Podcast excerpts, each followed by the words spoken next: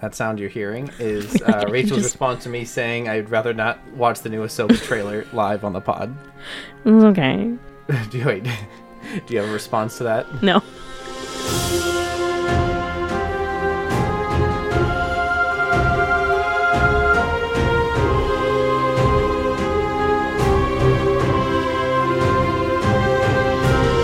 It's Wednesday night, and we are in my apartment, so this week that means it's Starformers night. Welcome to Rebels and Robots, episode twenty-six. I'm Cameron. I'm Rachel. This is our weekly podcast chat where we talk about Star Wars and... Transformers.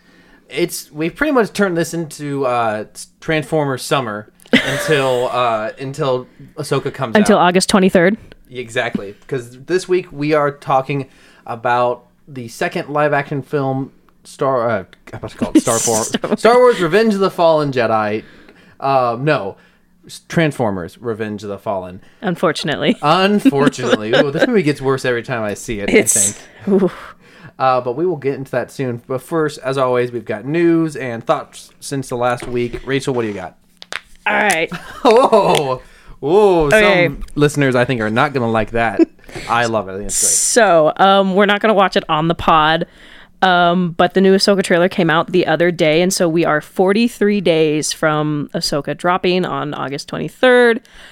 Lots of hype around that. We're excited. It's essentially Rebels Season five, and you know this is a Rebels stan household. Um, so that's exciting. Um, I have a lot of news. I don't know what how much news you have. Um, I don't believe I have any, so go for it. Okay. I'm the news broadcaster tonight. Thank you for for tuning into uh, Starformers Night. We'll be with you shortly. Anyways, so um, some the Emmy nominations came out today. Yeah. And Star Wars has been nom- nominated for twenty-two. Um, it it uh, divvies down to Andor, has received eight Emmy nominations. Oh boy, get ready. Eight Emmy nominations. Mando has re- Mandalorian has received nine, and Kenobi has received five, which was a little surprising to me. Um, Book of Boba Fett has received none. um, Most so, I think part of why Kenobi was able to receive so many is because it they have it categorized as a miniseries. They do, and that was um, so. I have a couple of examples of what they were nominated for. Um, uh, one of Kenobi's was uh, Best Limited Series. Mm-hmm. Yes. Um, Andor has music nominations for Nicholas Bertel's work, which is fantastic. Um, I listen to that soundtrack all the time at work. It's amazing. Uh, Mandalorian was nominated for, I mean, they're nominated for a bunch, but these are just a few. Uh, the stunts in Mandalorian were nominated. Um, lots of nods to costuming, sound, mm-hmm. visual effects. Um, The episode for Andor, One Way Out, that episode has been nominated for Best Writing at the Emmys. One way out. One way out. One, One way, way out. out. Um, anyways, um, and Andor is also up for Best Drama. And it's alongside some heavy hitters. Um, House of the Dragon, um, Better Call Saul. I just found out Better Call Saul is an actually current running show. I thought it was this a nineties show. Better Call Saul. Yeah. Wait, do you mean by like the setting or when it came out? Legitimately when it came out. Better Call Saul is a spin-off of Breaking yeah, Bad. Yeah, I thought it came out before Breaking Bad. So you thought Better Call Saul was the original show and well, Breaking yes, Bad was because a spin-off. every video every I feel like every clip I've seen just has really poor quality. So I just assumed it was That's wild. It was like a nineties show because of the camera. Anyways, um it's alongside Last of Us, Succession, and like a whole list. Um, Andor's also nominated for Outstanding Drama Series. Um, I think this is really funny. Pedro Pascal has three nominations as the characters he's played this year, none of which are for The Mandalorian. so, okay. So, so is it three nominations just for... For three different shows. What are the other... Sh- so, obviously, you've got... Uh, The Last of Us. Oh gosh, it's not really. If you don't have it up, it's not that big a deal. Um, no, I'm just, going to look. It I up. just didn't know he was in anything else other than The Mandalorian. He is. Um. So yeah, his it's his first three Emmy nominations, and so oh okay. So lead actor in a drama series in The Last of Us. Um. A nomination for Outstanding Guest Actor in Comedy Series from a Saturday Night Live appearance. Uh, And then um, my son does not have A D H D. He just likes, likes to, to jump. jump. Um, and then he also, for his narration on C N N's Patagonia, Life on the Edge of the World, which is a documentary series. I just find it really kind Man. of funny, probably because I just have very low doubts uh, that he was actually on the set of The Mandalorian. I, I, I think it's been confirmed that he was never there. I think, yeah, we made the joke that he probably uh, just recorded all of his lines in, in the Notes app for Jon Favreau in his Last of Us trailer. Uh, um... They've also been releasing some... I have to like keep my phone up because Cameron's going to screen snipe my notes from the way we're we're sitting tonight. Um, so they've been releasing some uh, Rise of the Beast deleted scenes. Okay. Which have actually been really kind of interesting. There's a really nice moment between Airazor and Elena, which is kind of cute. Oh, um, interesting. I have it. Do you want to see it? Sure. Let's, let's uh, fire it up. All right. But you don't understand. Sorry. There's an option to open TikTok on mute now? That's really nice. So, this is not the best format because it's a it's an IMAX shot in TikTok form, but um what is this symbol? It is the Maximal crest. Now it is all that I have left of my people. Unfinished C G I is hilarious. It's beautiful. And, well, the whole thing is working for you. You should have seen me two thousand years ago. Oh, yeah? What you was doing? Turning robot heads? Maybe. And then it goes into oh. the scene. But I don't know. It's just, it's... We stan Airazor in this house, or I do.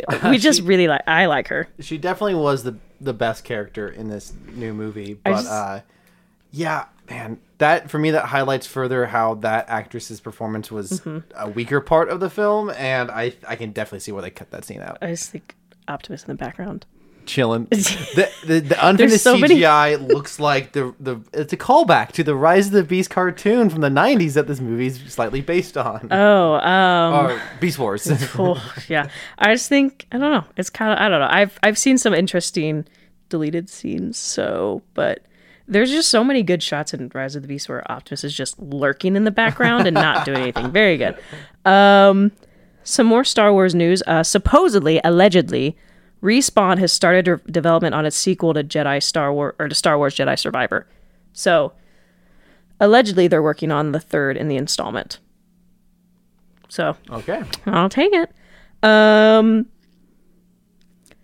this is a little more lore. Um, Ahsoka takes place at the same time as The Mandalorian season three. I think we'd already talked about that.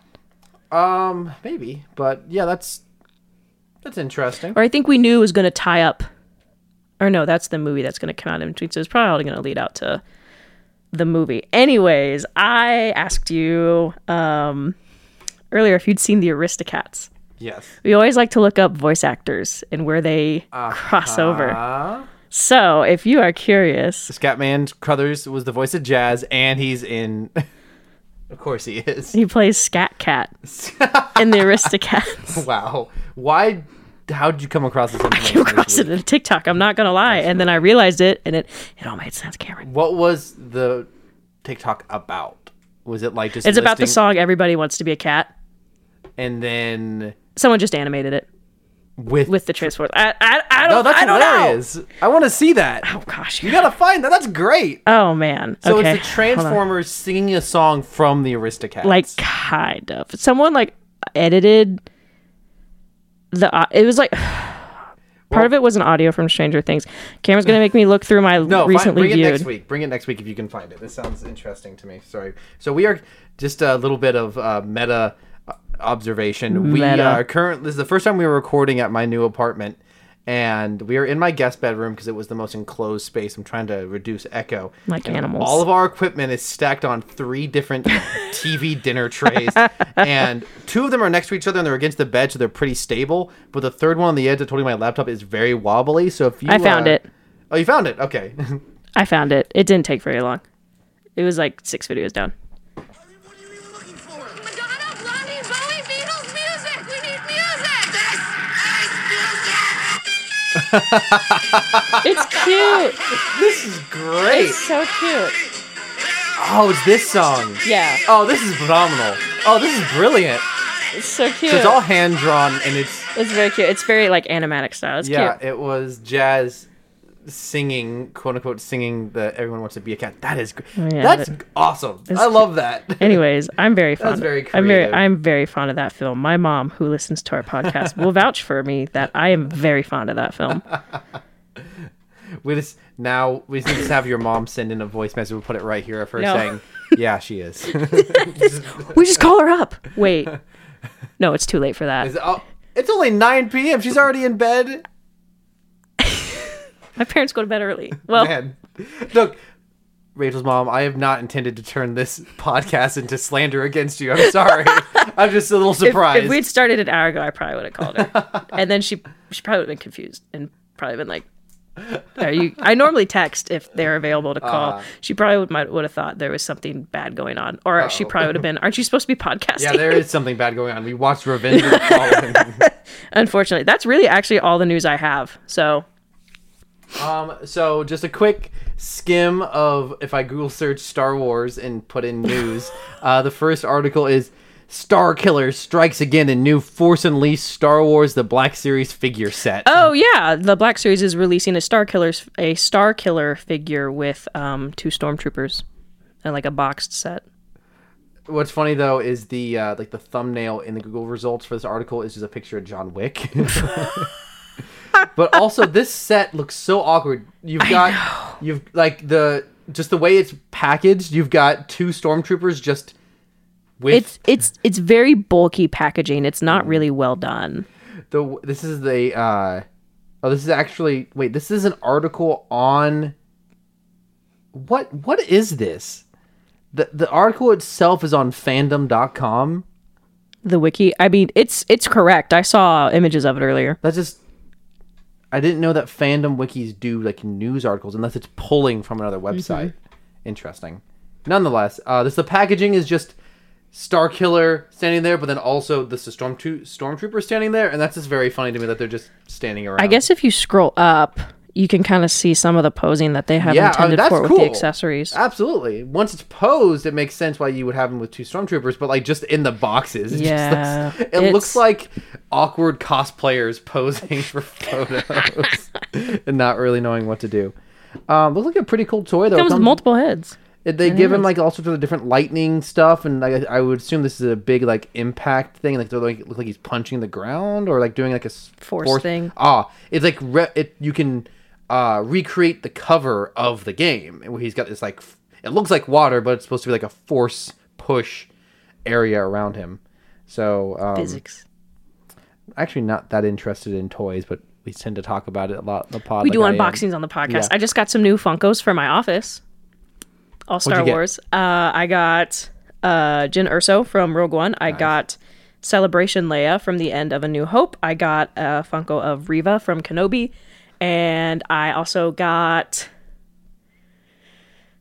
oh, uh, Padme in her Senate outfit when Palpatine Palpatine takes over. The This Is Where Democracy Dies, very you know, the purple outfit with kind of like the wings up in her hair. Hmm. Very fun. Very cool. Thanks through my office. Yep. Just just eventually you won't be able to get any work done in there. It'll just be full of Star Wars. I almost things. made a joke like you think I do work now, but I still Yet again, for legal podcast, reasons, I do get my work done. This podcast is the anti-resume. They just, you know, it makes, hey, I get compliments on how cute my office is all the time. People love them. They do. They do. People do love them. Sorry, I was reading an article. I'm trying, it's, it's hard to decipher whether an article headline is just clickbait or if it somehow has some uh, legitimacy to it. Oh, so right now Rachel's pointing to my... power strip on the power wall. Strip I've ever seen. It's just R two D two coming out of the wall, and you plug. He's both got uh, normal plugs, but also U S B plugs in him. Yeah, that was one of the first things I bought when I moved out of my parents' house and started got to college. Like, oh, this is cool. Nice. It um, actually is not the most uh, efficient because it's really loose. So I'm I don't really use it. We're in my guest bedroom now, but I used to have it in my main bedroom. And uh, it would constantly unplug. So I, and I have mm. a like classic alarm clock, like a digital alarm clock, and I have to re, I'd have to uh, you know, reset the numbers all the time on oh, the alarm yikes. clock. Uh, and it, things would sometimes charge in it, sometimes not. Um, it was just as, as reliable as R two in the original trilogy. um, uh, I'm gonna I'm gonna read out this bits of this article and see if there's anything here. I've never heard of this website, Inside the Magic. It says Star uh, Wars yep. will temporarily replace Grogu next year amid character's uncertain future. So I think the uncertain future part makes sense now that I think about it, because of how Mandalorian season three ended with seemingly mm-hmm. a happy ending for the characters. Uh, but what does that mean, replace? They gotta find new toy marketing, Cameron. They gotta find the next cute thing. Yeah, that's true. Uh, They're gonna replace him with Ragnar. So what this Ragnar says is from Mando season three. Previously suggested there any aren't any solid plans for Grogu in the future. I think it depends on how much farther we go forward with the character, despite suggesting elsewhere that Grogu will finally likely live until he's a very ripe old age. Um, yeah, this is... I don't... That doesn't say he'll be replaced, though. I, I think they have put them in a bit of a difficult decision, because... So... Apparently, plot-wise, there are two years between Mando Season two and Mando Season three. So that's two years that Grogu spent, or I guess it would be two years between Mando Season two and Book of Boba Fett Season one. I think they've almost written themselves into a dead end in a way, because we don't get to see or really have too much of Grogu with Luke. And there's mm-hmm. not a whole... I, If there's two years between them, Luke didn't really teach him a whole lot. yeah, yeah, I agree. So what this article is, I think this article is totally just making stuff yeah. up. Because what it says, at least as far as the replace part, it's it's postulating that Nyx, which is the little axolotl creature from the upcoming video game, will it will be the new cute character. Mm. Um. You know what I'm talking about? Yeah, I know what you're talking about. Uh, there, there is nowhere is it cr- is like no one has said this. Grogu is the crown prince of Star Wars marketing, and they can't knock him down. Yeah. Um. So this is this is a B S article. I think. Yeah. I don't know. It's just kind of. It's just. I mean, I think it's just going to be a situation of they're going to have to try. So they've they have saved Grogu from being killed by Kylo Ren. But now uh-huh. it's kind of like, okay, so what do we do with him? Because if Luke was still technically considered the last Jedi, I mean, okay, we know th- we know there are multiple Jedi at the time of the Last Jedi. They are ha- most likely still around. They're force sensitive out there. But like they said, with Grogu being living for so long, they're gonna have to figure out what to do with him. Uh-huh. Yeah. If they don't want to kill him, they're gonna, maybe they're gonna reset the canon. Maybe Kathleen Kennedy is getting fired. Maybe I don't know hey. why Donald Trump is really into Star Wars, but wow, Donald Trump on our podcast. kidding, kidding, kidding. Um, thank you for bringing me on the no. pod, on the best podcast that's ever lived. Wow, first the Alex Jones reference, and now a Trump reference. Oh, yikes. Um, but, well, I mean, unless... Ooh, here, here's my prediction for that Filoni movie. Okay. So the Filoni movie set between six and seven is supposed to bring, you know... It's supposed to tie it all together. Um, tie it all together, set up for that sequel trilogy. Mm-hmm. Hypoth- hypothesis, they just kill Grogu. They just kill him. Ooh, uh, they just kill him. I mean, that would be... That's when everyone decides the First Order is bad. I mean, that would be a great way to make Thrawn like a true villain, is like have him kill... Oh my Grogu. Gosh! Like, I don't I don't like how much... Maybe fiction... Ezra takes Grogu because he dipped with Luke. Yoink. Mine. He is. He was a street rat. Padawan. He was a thief to begin with. Padawan acquired. Um, so to move on, actually I had an idea for a quick discussion, that uh, a question that popped in my head that I thought would be kind of interesting.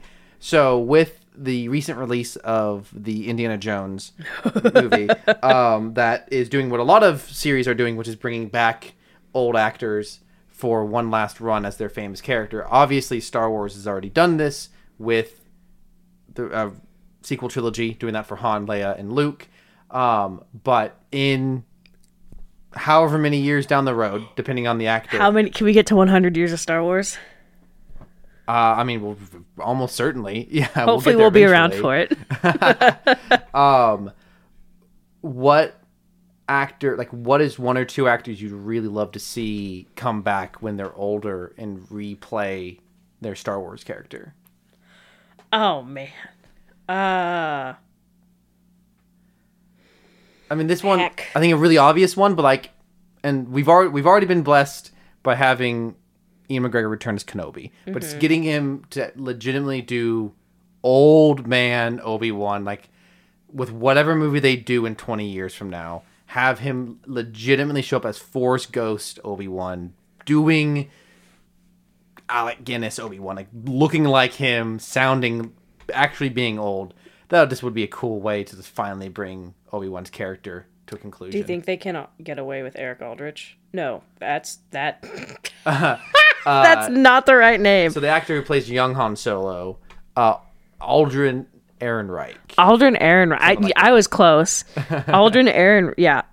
Do you think they? I don't know. Do you think they can get away with bringing him back, or is it gonna? It's just gonna be one of those things where. That's interesting. Um, I think, man.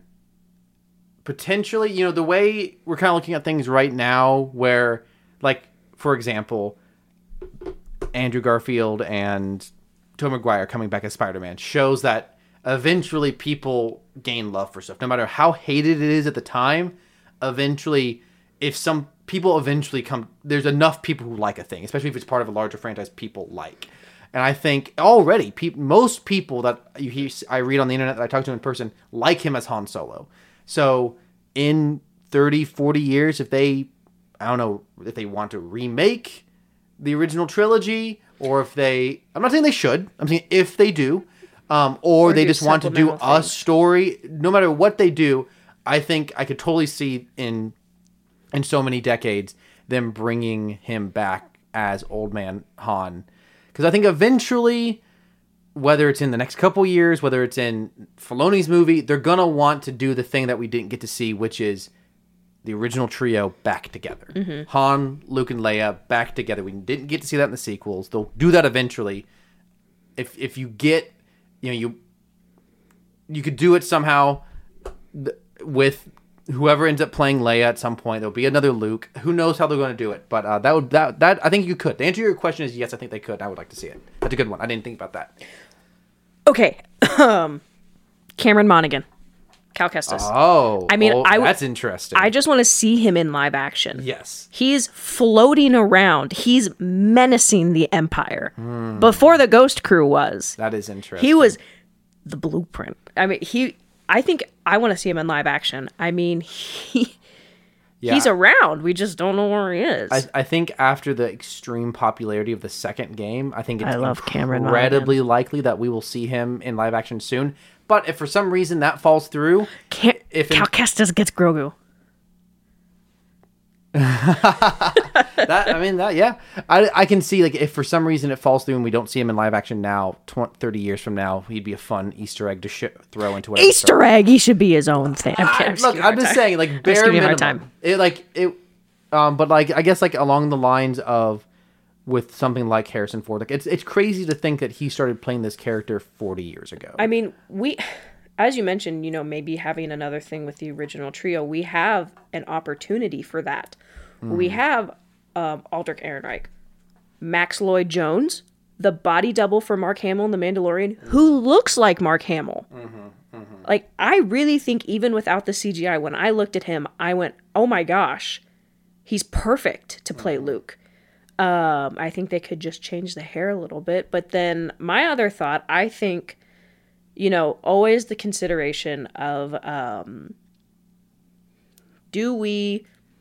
You know, what are the ethics of CGIing dead actors and actresses? We have a hypothetical opportunity with Aldrin Ehrenreich as Han Solo, Max Lloyd-Jones as uh, Luke, as Luke, and Billie Lourd as Leia. Ooh, okay, that might. So Billie Lourd is Carrie, Carrie Fisher's, Fisher's daughter. daughter. That could potentially work if she wasn't already in Star Wars. I know. Well, that, oh, hey, you know, you know, it's never stopped him before. Who else has played double characters? Um, gosh, I forgot his so, name.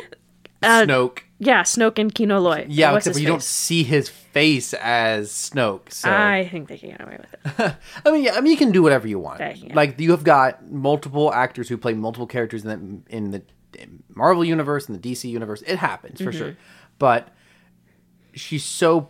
She's not a prominent character, but like her face is prominently displayed in the sequel trilogy, especially the third one mm-hmm. with uh, in episode nine, since Carrie Fisher was dead and they wanted to, you know, give her daughter a chance to have a bigger role. But so I think, I think they'd probably cast someone else. I think it could be, but anyways, yeah, I would love to see Cameron Monaghan. I really liked Aldrin as Han Solo. There's rumors that with this new Dave Filoni movie set between six and seven that they might be looking into recasting as opposed to de-aging. I hope so. Because really we talked so. about it on a previous episode. Because um, I think I think Dave Filoni, I think someone interviewed Dave Filoni. He's like, yeah, I'm op- I'm totally open to it. Hmm. Um, I'm now, trying to think of who else. Yeah, I mean, we can eliminate some, such as Diego Luna as the character Andor no. from the movies Rogue One and Andor. Oh, the movie Andor? That's my favorite oh, movie. Series that, or, um, you know, Eddie Jyn of, Erso from the One. movie Rogue One. Or... Bodhi from the movie Rogue One. Saw Gerrera from the movie Rogue One. Dude, you know if his character had not died, uh... I'm blanking on that actor's name. Uh, Forrest Whitaker. Forrest Whitaker would gladly do that till the day he died. Oh my gosh. Okay, so we have the running joke. So we send each other pictures of when we see like Saw Gerrera merch and just mm-hmm. just with the tip, uh, typical can't escape text messages go along with it. I tried to get a picture of this so badly, but it never came up again. I was at a restaurant with a different friend and we were just chilling, and I just happened to look at the T V and they were broadcasting a fo- uh, basketball game, and Forrest Whitaker was one of the celebrity. um, With celebrity invites, and I was like, "That's great." Well, truly, we cannot escape. um, man, uh, I mean, I think ultimately we would be happy with any of these people returning as old people, but I guess like in the spirit, old people. I mean, we have seen actors. a return of Tamora Morrison, yep, as Jango, yeah, and then as uh-huh. Boba Fett. I want to see him again. I'm still mad at Mandalorian season uh-huh, three for uh-huh. just ignoring him. Mm-hmm. Whatever, Jon Favreau. I guess in... Or whoever made that decision. Uh, with Indiana Jones specifically, that, that's a character that works really well when he's older because he's always been a grumpy character. Mm-hmm. So there's an element now that... Now he just looks his For age. The actor, it's even kind of funnier now that he's older. Like his grumpiness plays into both Harrison Ford's real-world persona and his acting talents. Mm-hmm. And so that's a character that, especially since he studies history, like that's a character that works well, even though the two... movies that he's in when he's older aren't particularly good. The character works well when he's mm-hmm. older. So who would you want to come back? Um, I can imagine... Let me guess. Let me guess. Okay. You're nailing it. His name just escaped oh. me. Ewan McGregor. Well, I already said that at the top. But I know. I'm just yeah, guessing oh, you probably want him to come back. Oh, yeah. Absolutely. I think... I think... Like, he's always done, as he's gotten older himself, and the char- he's played the character older, his impression slash... interpretation of Alec Guinness's performance has been amazing, so to give him that chance when he's older, that would work super, super well. Would love to see it. Um, I think that Poe Dameron's character would work really well as an older character. Finn. Yeah, I mean, yeah. Like I said, you you could yeah, you yeah, could sit yes. here and list anyone from these series, and I would get I would be happy. But characters that especially work when they're older, that I would be especially happiest if they release a Star Wars movie. twenty, thirty years from now, and this particular character showed up, I would be the happiest. It would be interesting to see the progress of the twins from the Kenobi series as they get older. Luke and Leia. Oh. The child, those, they're child yeah, actors. Yeah, yeah, yeah. I mean, I mean, it's, it's we, hard what, to predict. What's that called? We will watch your... Um, career with career great with interest. Great interest. Yeah. Mm. Interesting. Um, so, yeah, th- those are the two that come to mind for me, because those are also probably my two... Obi-Wan's my favorite character from the prequels. Oscar uh, Poe Dameron's my favorite character from the the sequel. So that makes sense for me personally. But I, I really like your answers a lot. I think those are really good. I mean, and I'm always down to see Uncle Owen and Aunt Beru again. Oh, yeah. Jude yeah. Law and... Uh... Not Jude Law. No, not your right. Jude Law not is going to be in Star Wars and Skeleton Crew. But um, No, uh, shoot. Uh, Joel Edgerton? Yes, Joel yes. Edgerton. One of my favorite actors. Absolutely. Keep bringing him back as Uncle Owen I, as much as you can. I'm, I'm Like I'm saying, I, Kenobi was... Bring him back as this flaming skeleton. Just Stop. When they inevitably make episode twelve and they try to do the in-game-esque ending again and all the characters come together, mm-hmm. you got... Anakin and Obi-Wan and Mace Windu and Chewbacca and what's Han the, and Leia, then you just have burning skeletons what's standing the Super there. Super Smash Bros. Everyone's here. um, I mean, like I, I've said it before and I've said it again, Kenobi wasn't my favorite, but I love the expansion on Uncle Owen and Aunt Twin Absolutely. Sons Beru. I think it was just a nice touch of them considering really the only time we see them is in New Hope when they give Luke a hard time. Oh, for... man. Now I'm thinking about live action rebel characters since they're about to turn live action. Don't get my hopes up, man. Uh don't get my hopes up, Cameron. If if so we don't know if whoever plays Ezra does a good job, if we got to see him as an old man old man Ezra. Yeah, that would be cool. That'd be really cool. He's been cool. cast. um Yeah, I can't, I can't remember, remember who it is, his, though. I'm, we're, we're really bad at names. It's not that we don't care. It's just we're bad at names. I think I've never seen him in anything before. No, this is new for him, which I'm super excited for. He's played by not Aladdin. Yeah. Um, Iman as Fondi. Yeah. So it's also just a quick, like, uh, I'm I'm... I feel like there's some that man that first trailer for Ahsoka made me feel like there's something on the wing. There's something on the wing. No, wow, what a reference! Dang.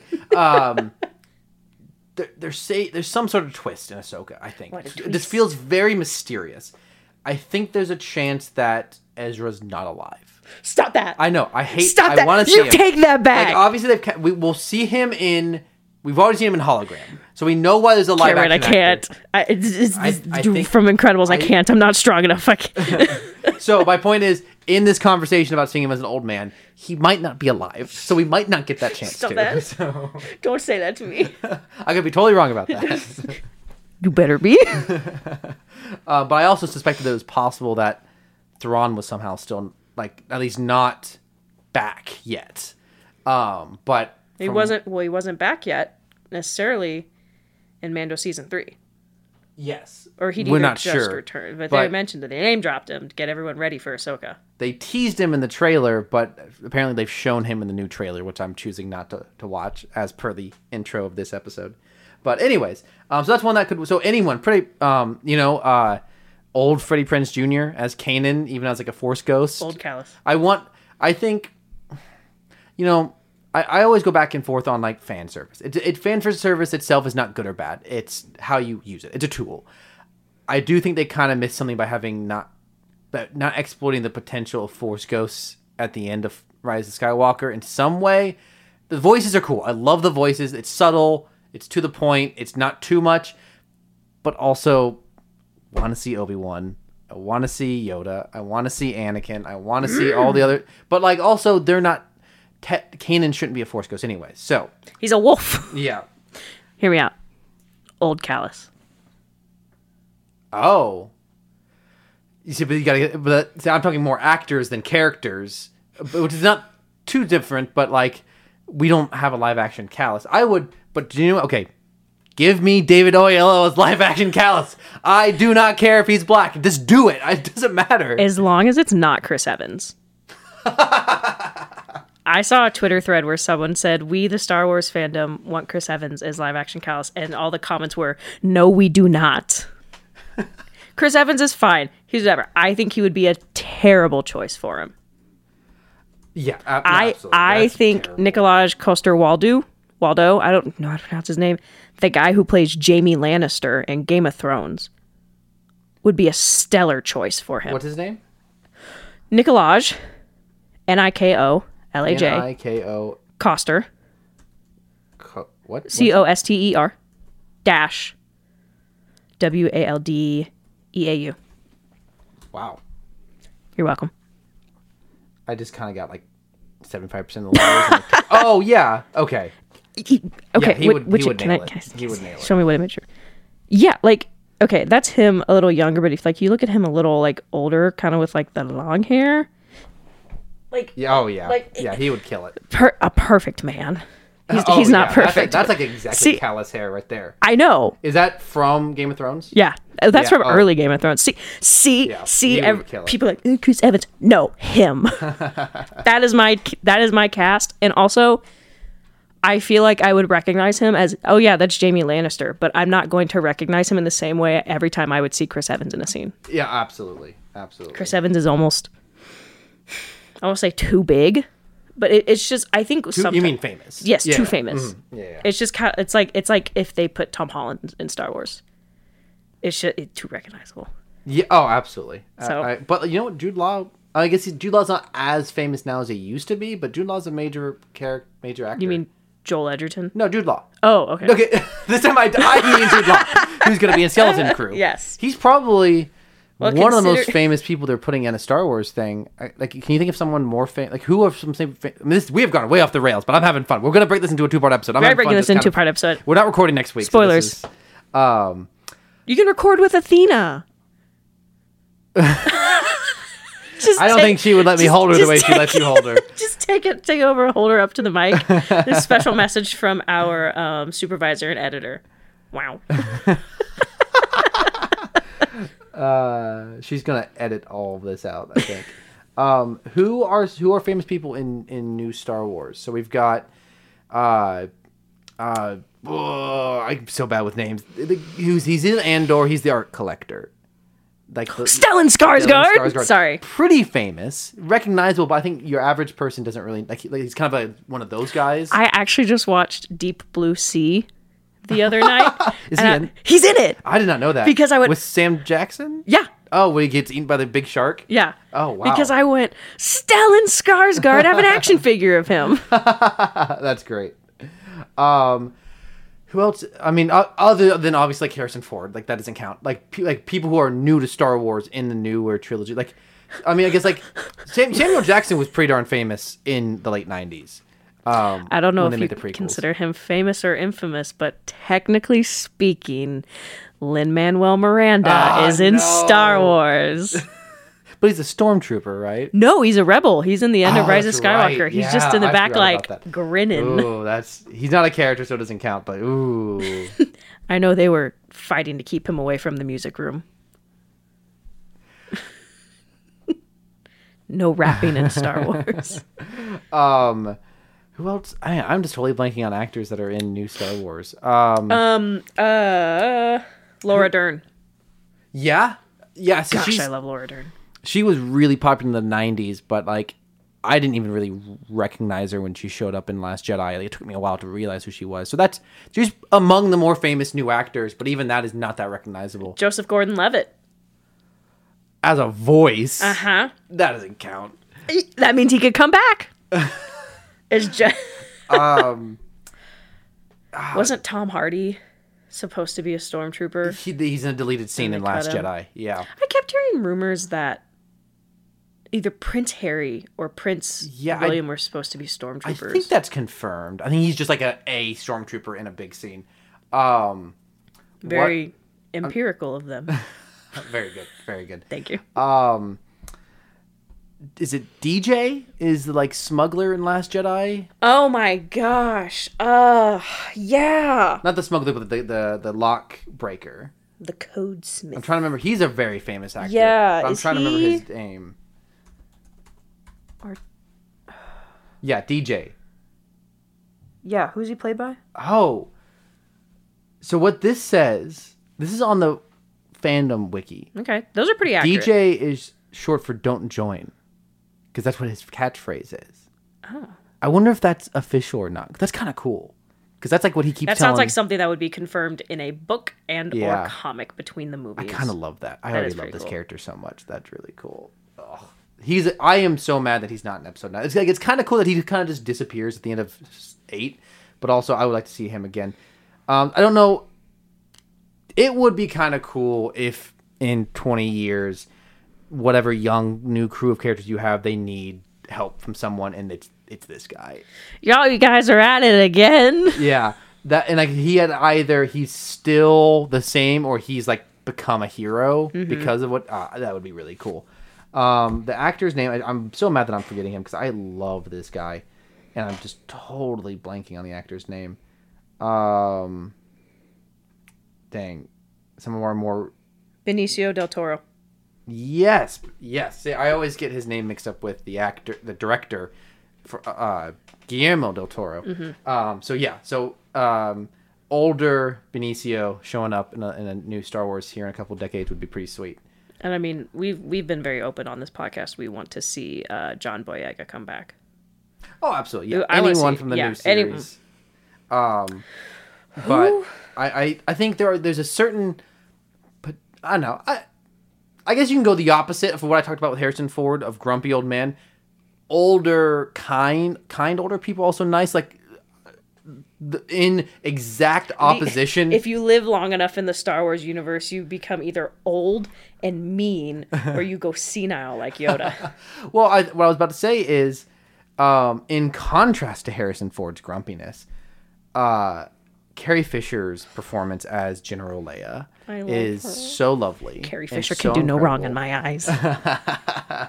And so you can have sweet older characters. So like Rey and Finn as older characters. If you, I would not want to see them as old grumpy characters, but if you did them as they're still their same sweetheart, kind-hearted mm-hmm. characters, that could work really well. Uh, yeah, definitely, I could definitely see that.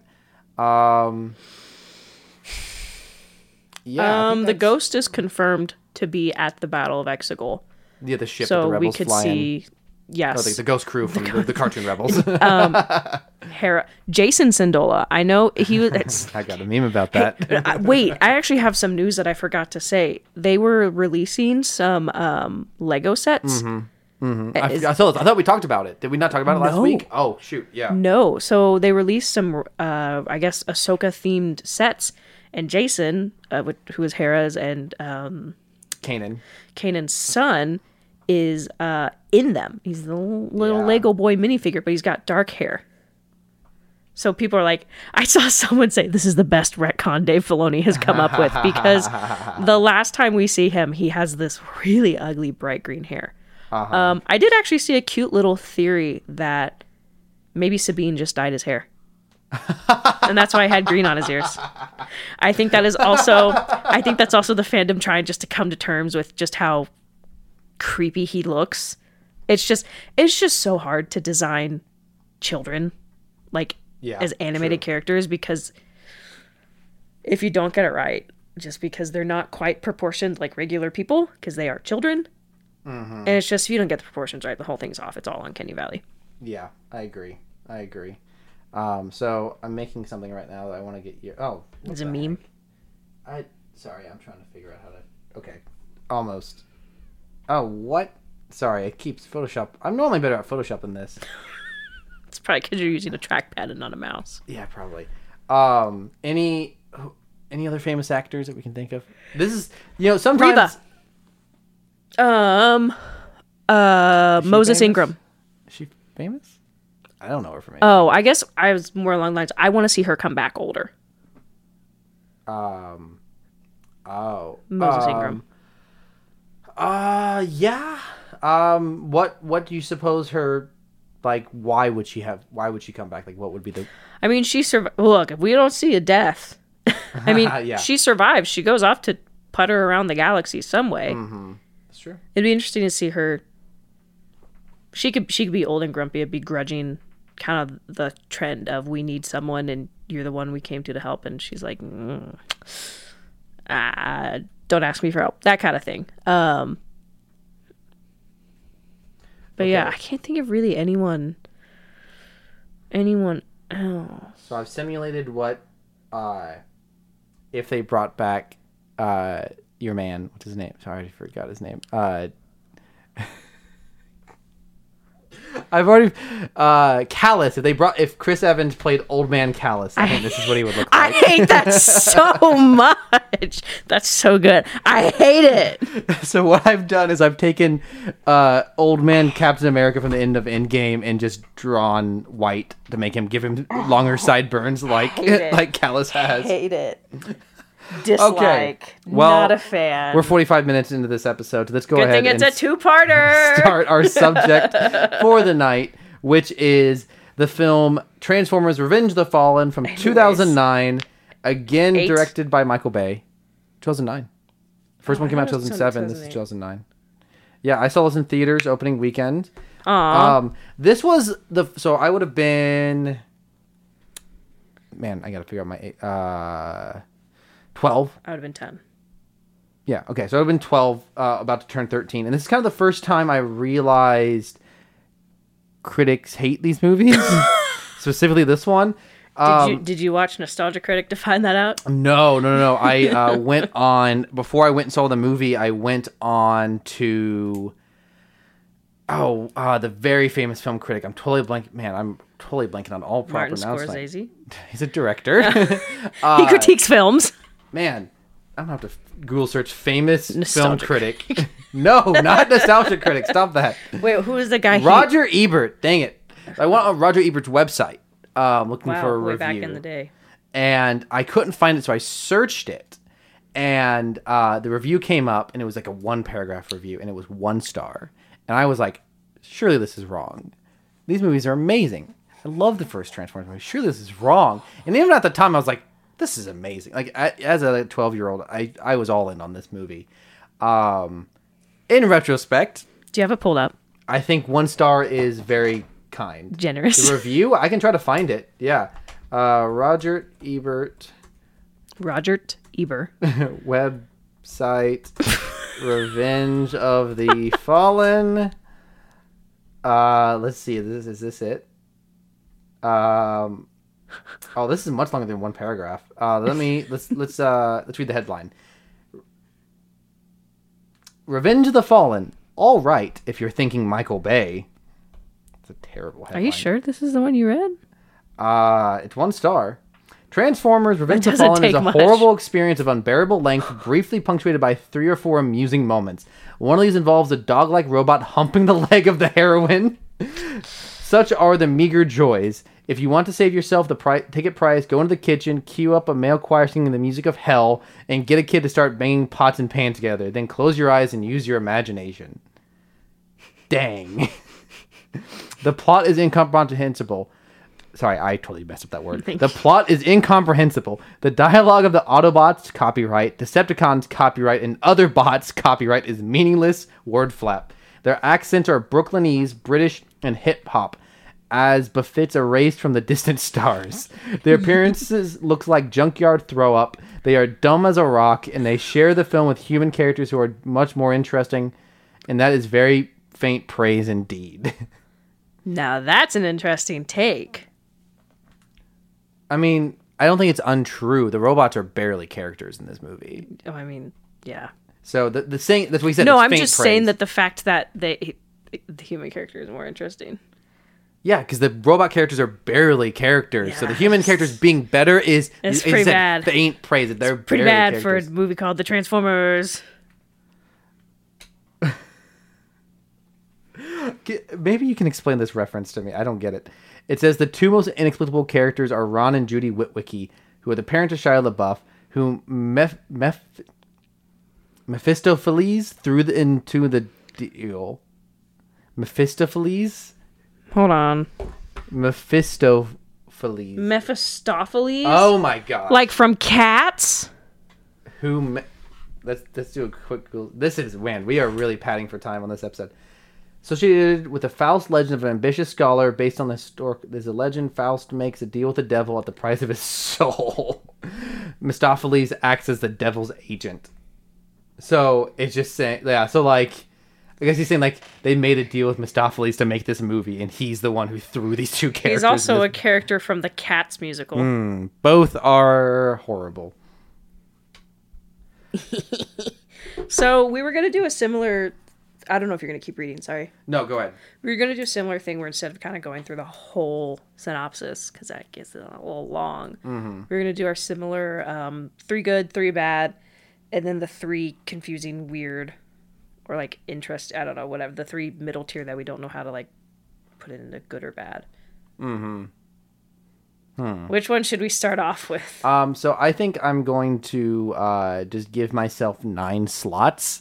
And I'm going to take probably one or two from the good and give it to the bad, because I don't know if I can come up with three good things about this I movie. I struggled, Cameron. So if you don't want to do, you don't have to do three good things if you don't want to. I did come up with three. Okay. Um, how about you hit us with those? um, you know what? Actually, for, actually, sorry. First, I just want to give, for anyone who hasn't seen the movie, I just want to give a very quick, very quick it's bad. summary. Uh, pretty much, uh, sh- uh, Shia LaBeouf's character, Sam, is going off to college, and he finds um, a shard of the Allspark, which was the big thing from the first movie that was able, I guess you would, it's not technically a MacGuffin, because technically a MacGuffin is the thing the characters are going after, and then when they find it, it's useless. It doesn't end up being useless, because they use it to kill Megatron. Um, and it does also create, so it gives life to uh, technology, and a shard of it falls into, what we learn now is fell into Sam's jacket when he destroyed Megatron, and that then, like, it's encodes a bunch of information into Sam's brain. The Decepticons learn this and come after him because it has some sort of guide. What we There's a bit of retconning, I think, going on here. Is there, there's not only was the Allspark able to give life, it also held all of Cybertronian oh, history. history. They didn't think to back that stuff they up. They don't have that up on a hard drive they didn't somewhere. Back it up in the cloud. They didn't back. Did, no many, one has this. How many terabytes of information do you think that is? For living robotic organisms, they are not very good at don't this. Don't they have a copy stuff. in their own heads? Do you think that would make sense? You think they could scat? You think it could be maybe stored in Cybertron itself? Maybe not a big cube that apparently gets lost really easily. I don't know, but but somehow. Um, Megatron returns. Uh-huh. Oh my god. Um, and then they all go to Egypt because oh, and also it turns out that the oh, uh and then Optimus dies. Yes, we'll Big get we'll probably part. talk about Big that. Part. Um it turns out the primes uh back in the day, the early, the first primes were traveling the universe turning suns into into energon. They don't use that for yeah it, yeah that's what they were doing, um and they would not do it to any planet that had life. Well, there was one prime who became known as the Fallen, um hated the humans for some reason and really wanted to destroy Earth, so the uh the cyber the the primes hid a key. They killed him, ganged up on him. Yep. Or they they didn't, they didn't successfully kill him because he's still alive. Yes, but not to their knowledge. Yeah, they, they destroyed they like yeah. they uh defeated him, yeah, and then hid the key on Earth, and uh, this villain, the Fallen, has been waiting on one of the moons of Saturn for thousands of years until uh, someone shows up and helps him, I guess. Um, and so the uh, the auto uh, the Decepticons steal a piece, another piece of the uh, the spark, and they go resurrect Megatron from the depths. He goes and reports to the Fallen. The Fallen's like, go kill Optimus so that I can come back to Earth because I can only be defeated by a Prime. They kill Optimus. Everyone goes to Egypt because the uh, the, the big thing that's able to, to kill the sun and absorb the sun is built into one of the pyramids. And because uh, of aliens. Then we spend like an hour just standing around in the desert. There is a inexplicable amount of standing around the desert in this movie. I'll talk about that later. And then um, it turns out that the key is the Matrix of Leadership. Um, from the original animated film, mm-hmm. and Sam then uses that to resurrect Optimus after and... he dies himself. Yes, we'll talk about well, that scene too. Geez, lots going on, lots of Christ analogies. Oh my gosh, in this yes. film. Uh, we will talk about that as well, and then um, the, the Decepticons leave, and the movie's over. It just ends really abruptly. Um, to give a little bit of context for this film, this movie was being developed during the two thousand seven two thousand eight writer's strike, as well as, Eee, as, well as it shows. Yeah, this movie, uh, woof. I th- you can tell the exact point of the screenplay when the writers quit because the movie just comes to a dead stop. It is because I think when I think of this movie, I think of everything up until they get to Egypt, and then I just kind of lump all the Egypt stuff into like one climactic action scene. I just assume, oh yeah, the the Egypt part is probably like twenty to thirty minutes, and it's the last act of the movie. It's the last half of this two and a half hour movie. I haven't seen this movie in years, and I was like, I there were t- I like knew the basic part mm-hmm. of it, but I'm thinking, oh yeah, there's a whole lot left. Because up until they get to Egypt, It's not a good movie, but it, it's got some flow to it. It's moving along. Stuff is it's happening. Not a good movie. Like, it's very Transformers Michael Bay. Like, it, it very much like, okay, this is a worse version of the first movie, but at least things are happening. And then they teleport out of nowhere. There's a Decepticon who can just teleport them. Decepticon that joins their With side. With a space bridge. That's pretty... That's that's not... That's like... That, yeah, that happens. But it just happens. Like, there's no build up to it. There's no... There's, it's not set up early in the movie. He just does it. Out of absolutely nowhere, and then they're just in Egypt, and then the movie comes to a grinding halt. So I think that's why, like, when I think of this movie, I have a slightly more positive opinion of it, because I think of it as an hour and a half movie in my head. But when you actually watch it, oof! Once they like, it's it's annoying and grating. But again, as I said previously, in an interesting way. Like, it's it's annoying, grating, it annoying. Sorry, interesting movie up until they get to Egypt, and then it is just nothing. Nothing happens. There's this whole, like, the the main conflict for the next, like, thirty minutes at some point is that the everyone loses communication, and they're just mm-hmm. not, like, it's never resolved. It's not, it's not interesting. It's just, like, it explains why everyone's separated. And it's it's not until the government sends a drone and realizes, oh, there's a bunch of Decepticons, that they actually send in more reinforcements. And during this whole segment, uh, we'll talk about, we'll get to the negatives in a second. Sorry, we're doing summary right now. So, this movie fell during a writer's strike, and a, apparently a bunch of other uh, guilds in Hollywood struck as well. And apparently the director's strike, there was about to be a director's strike. So, Michael Bay did a bunch of stuff early in production to get it done before he might have to strike as a member of the guild. They never struck, but it's kind of one of those things of, like, you think your homework is due on one day, so you rush everything, and then you realize it's not due until next week, but you're like, I've already got it done. Yeah, yeah, and done. That's kind of what happened to this movie. Everything I keep saying, reading about this movie, is it's almost all stuff that was just rejected from the first film. Like, it's literally just, okay, here's everything we didn't do last time, um, which explains, again, a lot. Um, they brought in um, a new writer. They brought back, they were able, the the writers of the first two movies did not want to come back. Valid. Um, the first, the writers, the two writers of the first movie did not want to come back. And they eventually convinced them to come back with addition of Erin Kruger, who seems to be a decent writer. He he directed The American, The Ring. He uh, helped write Top Gun Maverick. Um, those only ones, uh, Brothers Grimm, which is a pretty decent movie. Um, and then Dark of the Moon and Age of Extinction, Ugh. and then Ghost in the Shell, oh, and Ugh. then Dumbo live action. Ugh. Oh gosh, it's so, just downhill. Yeah, uh, but then Top Gun Maverick. So, um, but I you can, and it says that they were, quote, locked in a, in a hotel room for four months to write this. I believe the forcibly locked in a room by Michael Bay part, but not for four months. That does not. Half, there's a half truth in there. Um, does it really say four? It says the three writers spent four months finishing the screenplay. That is that does not check out at all.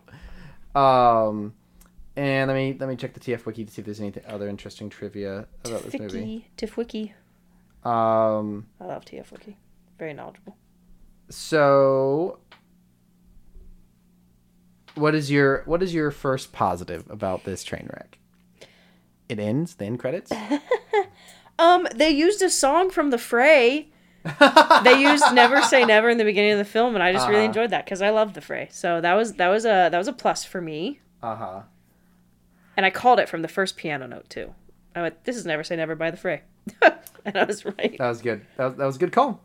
Um, I don't remember it being on the uh, official soundtrack though. It. Probably not. That's an interesting question. Um, for me, positive. Um, I do like some of the Transformers in this Transformers movie. Um, you know, he's barely in it, but Sideswipe, I think, is pretty cool. Like, for a character that's just meant to be cool, I know, I know he's not Jazz. I know.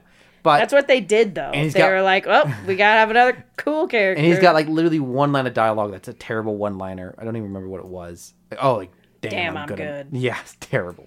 Um, he's got a sick pair of Heelys, though. I like I like that he is this really cool concept Corvette, um, and he's got, like, swords. I think he's, he's interesting. Um, the the term you're looking for is arm blades. This version of Soundwave, I think, is amazing, and I really, really wish he was actually like in the battles on Earth. And it's the same voice actor from G one. Yeah. They just didn't modulate his he voice looks as much. So cool. I think I want to know how the um, United States satellite didn't notice him. Anyways, um, he yeah, so he's like a satellite in in orbit, vibing. And he he. I think this movie does do a good job of, especially in the Decepticon side, they're not all just humanoid shaped. They're various shapes. It doesn't always work, but there is, vi- and you have. He the, doxed the location of the other cube shard. uh, you know, you've got the uh, Decepticon that's like a bunch of little balls that then transform into like a blade. Microcons. Uh, and that guy's cool. And the, I, I Uh, but then again, and then also the other one I had is I, I really love when Scorponok shows up in this.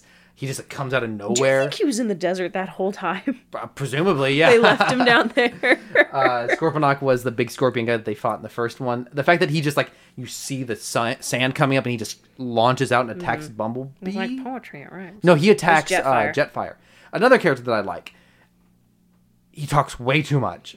And uh, his role in the movie doesn't ultimately make that much sense, but for the fact that there is, we spend most of the movie with Bumblebee, who the twins doesn't talk. Yes, the twins who, who are do horrible, talk, unfortunately, and it's just Tom Kenny Wheelie, who also talks. Who's also Tom Kenny.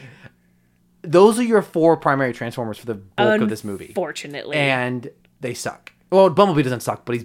Doesn't really do anything in this movie. Uh, so Jetfire, this um, he so in this movie in the continued, so in the first film, they implanted Transformers into human history in very small ways. Well, in this sequel, they thought, let's go way farther. The Transformers have been on Earth since humanity started. Oh, and it gets worse throughout the series. uh, there have been Transformers on Earth looking for this source of uh, this like. Sun killer thing, and they've been star killer, you could say. Yeah, uh-huh. And as uh Jetfire says, his father was the first wheel. And what did he transform into? Nothing. The... But he did so with dignity and pr- yeah, I have but that doesn't that. Make any sense. Wouldn't he have just transformed into the wheel? I don't know. I'm just quoting the movie. I know, I know, I know. But wouldn't he have transformed into the wheel? I don't know. Wouldn't that have been his I, I do not know how the descendant thing works in these yeah, films. Uh-huh. But nonetheless, Jetfire has been on Earth for a while, and he was um, an old airplane and a black, Blackbird, I think. I think so, yeah. And uh, he's been like de- deactive for like decades, presumably. Sleeping. And he's in what is supposed to be the Smithsonian Air and Space Museum, except for it's out in the middle of nowhere and looks nothing like the Air and Space Museum that's in the middle of Washington, D C I've been there. You've Same. Been there? I've like, been there, like yeah. That's they would have been on the lawn. You can't just go and into also, the... also, some of the worst security... There's like three oh security guards that they all take out very quickly. And then I think it's an Air Force museum, if I remember yeah, correctly. That's exactly also, the Enola... En- Gay. En- Enola Gay is there. Mm. That was a let's, weird let's shot. A Google search. That's the that's the ship that dropped nuclear bombs over Japan, if I remember correctly. There's just a weird uh, shot that's very specifically of the Enola the Gay. Is the first aircraft to drop an atomic bomb. Oh my gosh, I was yes. right. Okay. Good, good, good call. Um, but let me let me figure out who played uh, Jetfire. I think it was name? Mark Ryan. Just a second. IMDb has this uh, is weirdly structured these days. Uh, Mark Ryan, yeah, who is also in Last Night. He's a World War One tank and lieutenant. Oh boy! And Age of Extinction, he's Lockdown. Is that who's Lockdown? Is he like the, the mercenary? Bounty hunter? Yeah, yeah, the bounty hunter. Um, Dude's getting his paychecks for sure. Was he?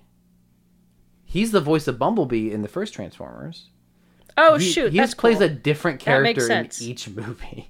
Seriously, he's in all the live-action Transformers films, but he plays someone different every time. Well, sorry, the original five. He's not in the new two, um, and not in anything Star Wars related. Anyways, um, is he? He's got a weird acting career. Interesting.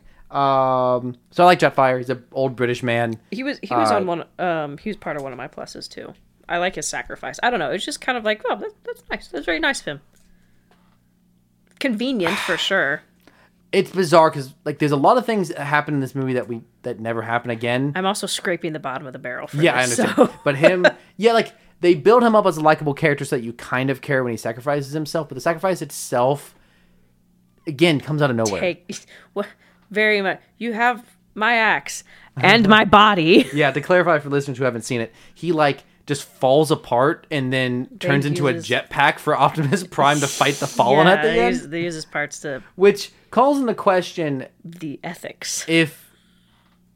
And then Optimus just discards it at the end like it's nothing. Yeah, that's fine. Optimus, so the the Fallen can only be defeated by a Prime, but like I feel like anyone with a big jetpack with a big cannon on it could have probably taken out an old man like the Fallen. Like, um, anyways, um, do you have another positive? You had Jetfire. Is there another one you wanted to say? You know, as annoying as Sam's parents are, and you know as. This is almost as much, too much screen time that is allotted to them. Mm-hmm. Towards the end, because the beginning when they're at the colleges, ugh, I understand why Princeton didn't want it to be associated with the movie. Mm-hmm. I feel like towards the end of this second film, we do really see how much his parents care for him. We see... Yeah, those, those actors sell it. We as, that, that's what unnecessary I'm saying. Like, and annoying as they are, the, yes. the actors sell that they care about Sam. It, they feel like, like parents. Like, honestly, just like ignoring the first part when they get dumped out in Egypt. Mm-hmm. I think it's... There's a very interesting p- point where Sam's dad is yelling at Sam. Like, his parents are like, do not come back for us. You and Michaela need... You know, there's like... They are trying to get him to save themselves. And you know what? As I'm watching this again, not to put too much thought into Revenge of the Fallen, because we sure know they didn't put too much thought into it at all. There is a very interesting moment where towards the end, when Sam Sam is trying to get to Optimus to help revive him, Sam's dad is holding him back and is mm. saying, no, you need to stay with us. We're a family. We'll go out together. And his mom steps in, Judy, and like, just kind of like stops her husband and is like, he needs to go, which mm-hmm. is an interesting turnaround from the beginning of the film in which Judy didn't want to let Sam go because he was grown up and going to college. And she's kind of going through that. Her only child's going to go away and leave. And mm-hmm. so there's just a little bit of an interesting character switch. Character development in one of these movies? Oh my gosh. But you know what? It was just kind of nice to see they care for him and they sold it. Especially like when Sam is dead, and his parents are trying to get to him, and the army men won't let them through. They, they looked like desperate parents. Mm-hmm, totally. So that was really all my good bits of this film. Uh, Jetfire was fine. The fray was cool, and you know what? I I didn't mind Sam's parents toward the end. He's turning around. It's up to me. One man alone. Oh, I forgot. How could you forget? Now, I'm sorry. He was our M V P for the first movie, but he's uh, the only M V P in this film. I don't, I don't think he's as good in this movie. But this one little monologue uh, is something I know Rachel loves. It's up to me. One man alone, alone. Betrayed, betrayed by the country he loves. Now it's last hope in the final hour of need. Prepare to be driven like never before. One of my favorite... And the fact that he keeps trying to say it again, he keeps, like, throughout the rest of the action scene going, one man! One of my favorite uh, trends on the internet is sometimes when people post about that scene, all the comments will just go, one man, and the response, alone. It's it's it's just a funny trend. It's great. I love it. Uh, John Turturro, regardless of the terrible writing, is always going to be likable and enjoyable. So he's, he's, he's a hoot. Is he the, the live-action M V P for this movie? Probably. I don't know if I have an M V P for this one. It's it's all kind of a crap show. I liked Michaela. Really? What about her? Because I think they do her really dirty in this movie. I think this movie... Well, no, I do think she's... No, I do think she's done dirty. Mm. I think she always has a lot more to give because uh, Megan Fox is a pretty good character. Um, but I mean... I, I don't know. I just... I like her. Yeah, fair enough. But um, that's...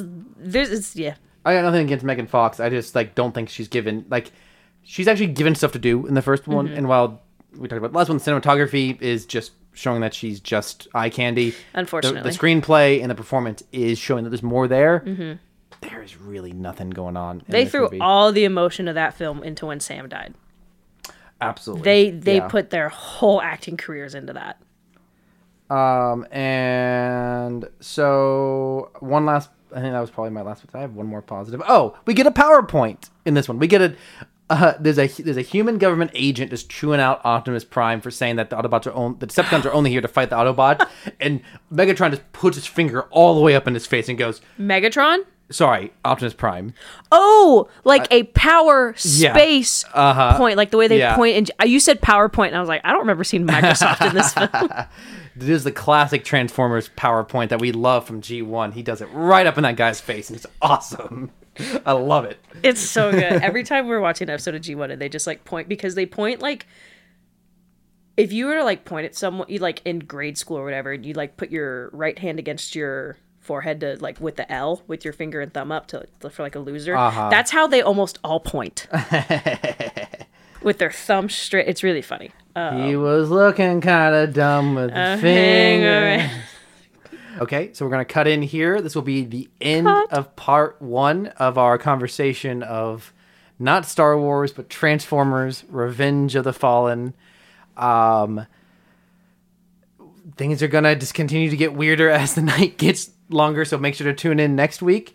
This is Cameron and Rachel signing off, saying we will return in thirty years for a revival podcast where we play old versions of each other. Good night, everyone. Good night, everyone.